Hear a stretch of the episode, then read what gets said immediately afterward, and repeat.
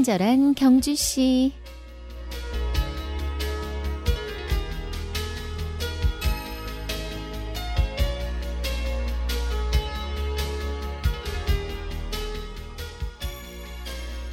시간은 빨리 흐른다. 특히 행복한 시간은 아무도 붙잡을 새 없이 순식간에 지나간다. 박완서 작가의 아주 오래된 농담에 나오는 말입니다.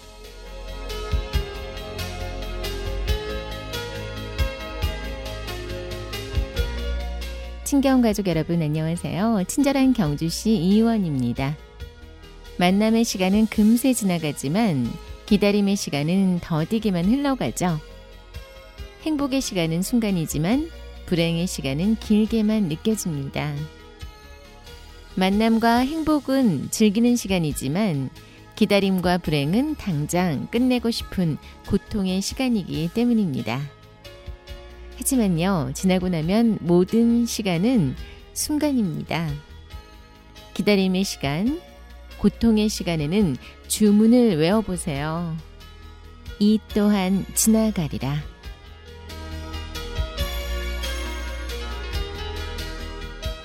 친경 가족과 함께하는 금요일의 음악 선물 드립니다.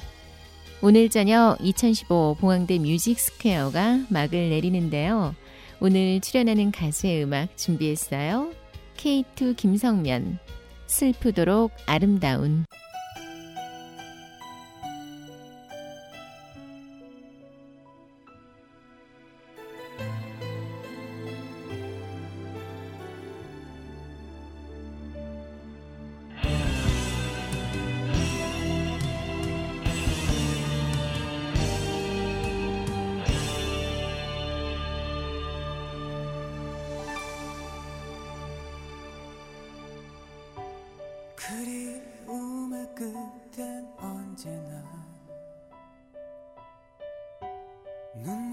속에 항상 네가 있는 것은 돌아갈 수 없는 아픔인 듯 시린 추억이 가슴 속에 남아서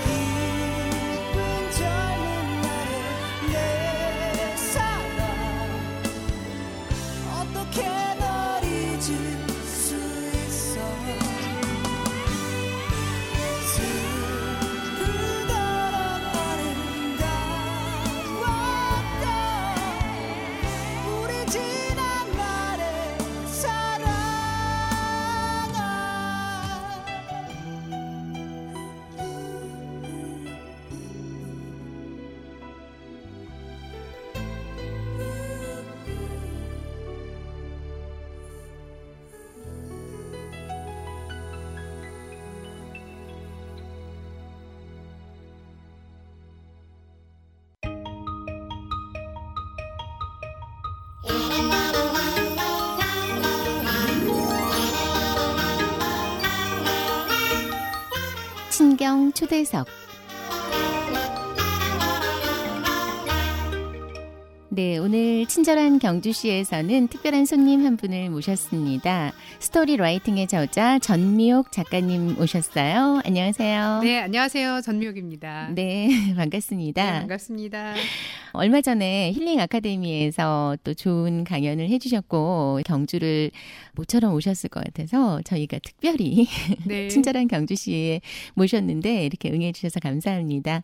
네, 이렇게 특별히 또 경주의 가을이 너무나 멋진 데요. 네, 경주의 가을에 와가지고 이렇게 특 별하게 또 저도 힐링을 받고 있는 그런 느낌이 듭니다. 네.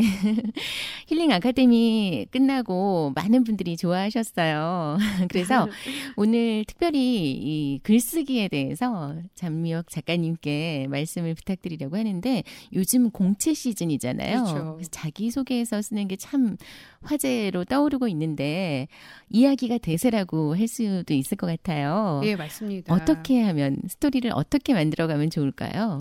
우리 지금 보면은요, 아까 공채 시즌이라고 말씀하셨잖아요. 네. 그래서 대학생들 같은 경우에도 회사에 취업을 하기 위해서 자기소개서를 써야 되고, 네. 또 이제 뭐 고등학생들도 또 대학을 가기 위해서 자기소개서를 써야 되고, 근데 이제 이렇게 입사하고 대학 가면 글쓰기 끝나는 줄 아는데, 네. 직장에 들어가잖아요. 네. 그럼 직장에 들어가서도 또 역시 비즈니스 글쓰기를 해야 돼요. 네. 기획서도 쓰고 보고서도 쓰고 그렇죠. 그러다 보니까 글쓰기 스트레스를 겪고 있는 이 직장인들이 또 굉장히 많이 있어요. 네. 그래서 이 글쓰기라는 건 결국은 내가 일할 수 있는 나이가 경제 수명이라 그러는데 이 경제 수명을 롱런할 수 있는 그런 네. 방법이 아닐까 싶고 그런 중에서도 요즘 또 이야기라는 게 대세거든요. 네. 그러니까 뭐 우리가 회사에서도 회사에 이야기거리를 부여하기 위해서 노력하고 음. 또 제품에 대해서도 이야기거리가 있으면 사람들이 또 구매를 하게 되고 그게 또 널리 널리 또 퍼지게 되잖아요. 그렇죠. 네, 그러다 보니까 또 이 스토리가 대세인 이야기가 대세인 세상에는 결국은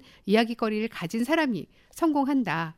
나만의 어떻게 보면은 브랜드를 만들 수 있다. 그래서 어 누구나 또 저는 한편으로 작가가 될 수 있다고 부르짖고 있어요. 네. 그래서 일을 하면서 글도 쓰고 일을 하면서 책도 쓰고 그래서 음. 자신만의 스토리를 가지고 직업도 여러 가지를 뭐 강사라는 직업도 가지고 작가라는 직업도 가질 수 있다. 또 이런 말씀 좀 드리고 싶습니다. 네, 글을 하면 막 겁부터 내시는 분들이 많이 계신 것 같아요. 그래서 글을 잘 쓰려면 어떻게 하는 게 좋을까요? 일단 마음을 먹는 거죠. 글을 네. 써야 된다. 그래서 아. 저는 주변의 모든 분들에게 적자 생존하세요. 그래요. 적자 생존. 적자 생존, 적자 종이에 적자 적어야 아. 산다. 그래서 이제 적자 생존이다 이렇게 네. 말씀을 좀 드리거든요. 네, 기억해 그래서- 둬야겠는데요. 예, 왜냐하면 자기소개서를 쓰더라도 네. 내 인생의 성공 스토리, 음. 실패했던 스토리 이런 것들을 적게 하거든요. 네. 그런 것처럼 우선은 적어보는 거예요. 내 인생을. 그래서 뭐 내가 30대일지라도 음. 40대, 50대, 60대 특히 어르신들 같은 경우에는 내 살아온 일생을 책으로 적으면 이거는 수십 권으로 책이 된다 이렇게 그렇죠. 말씀하시거든요. 네.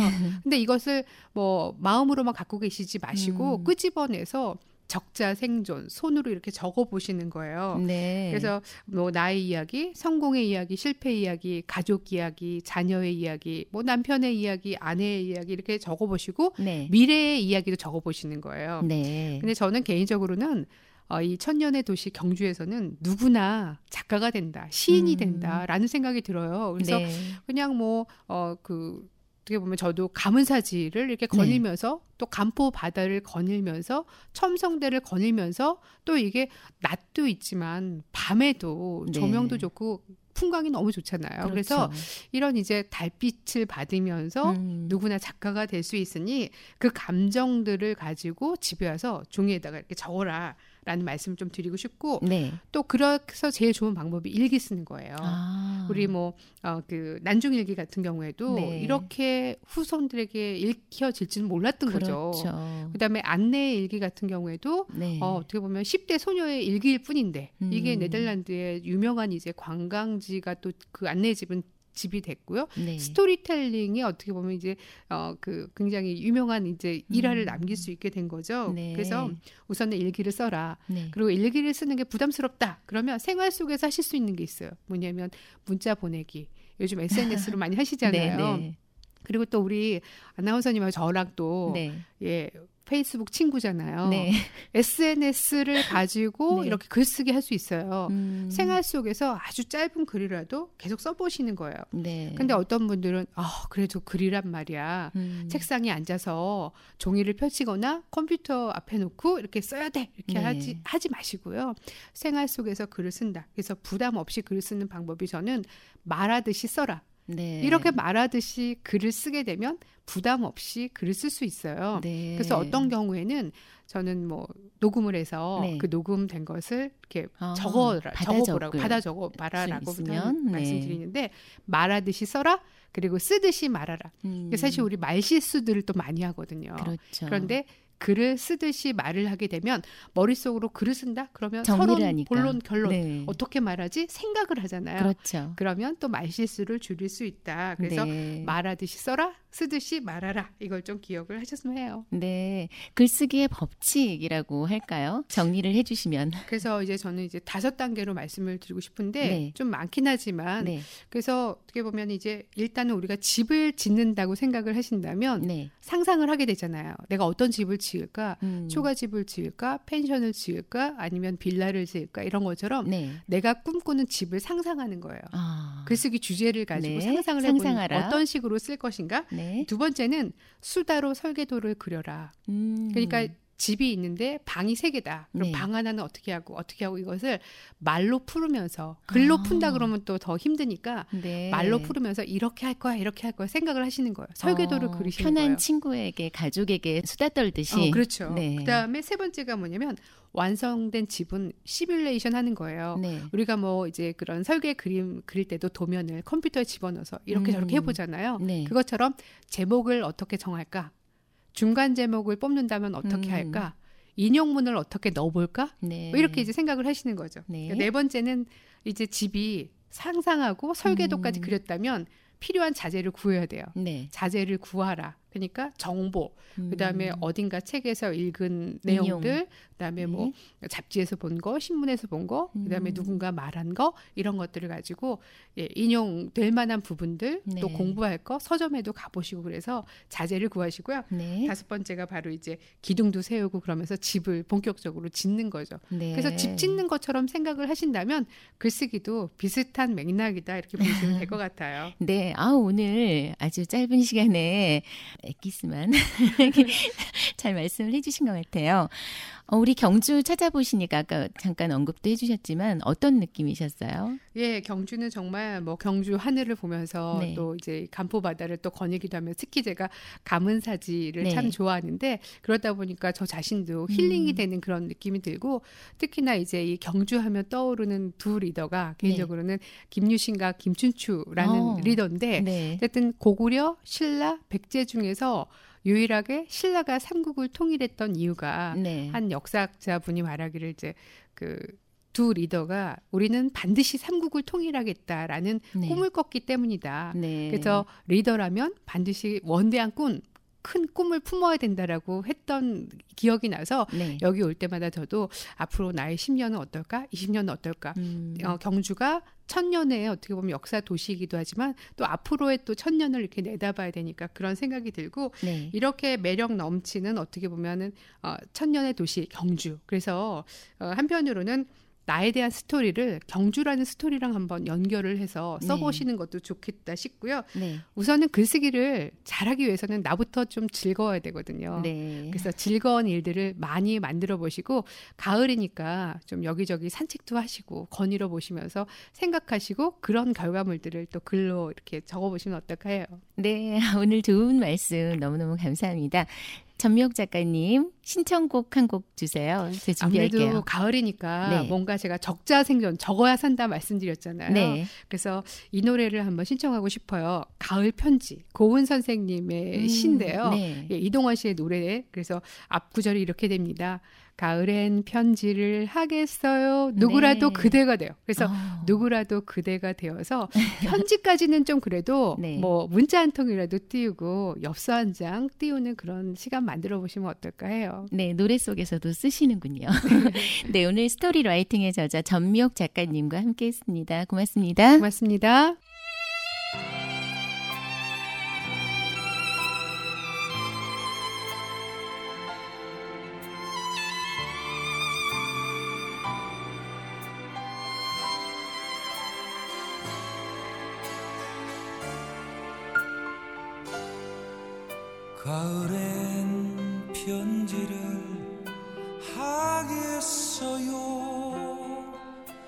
누구라도 그대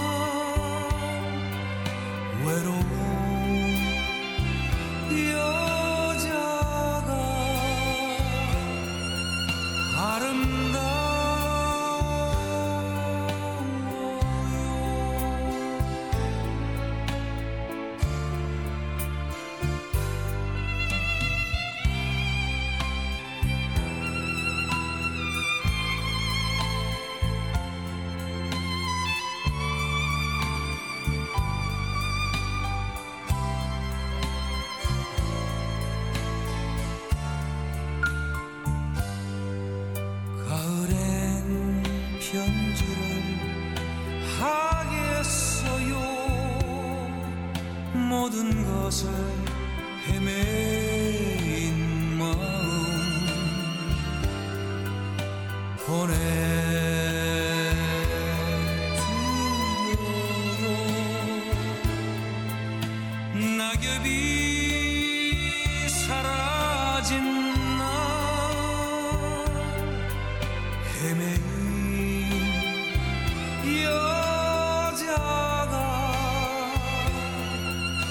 Bottom the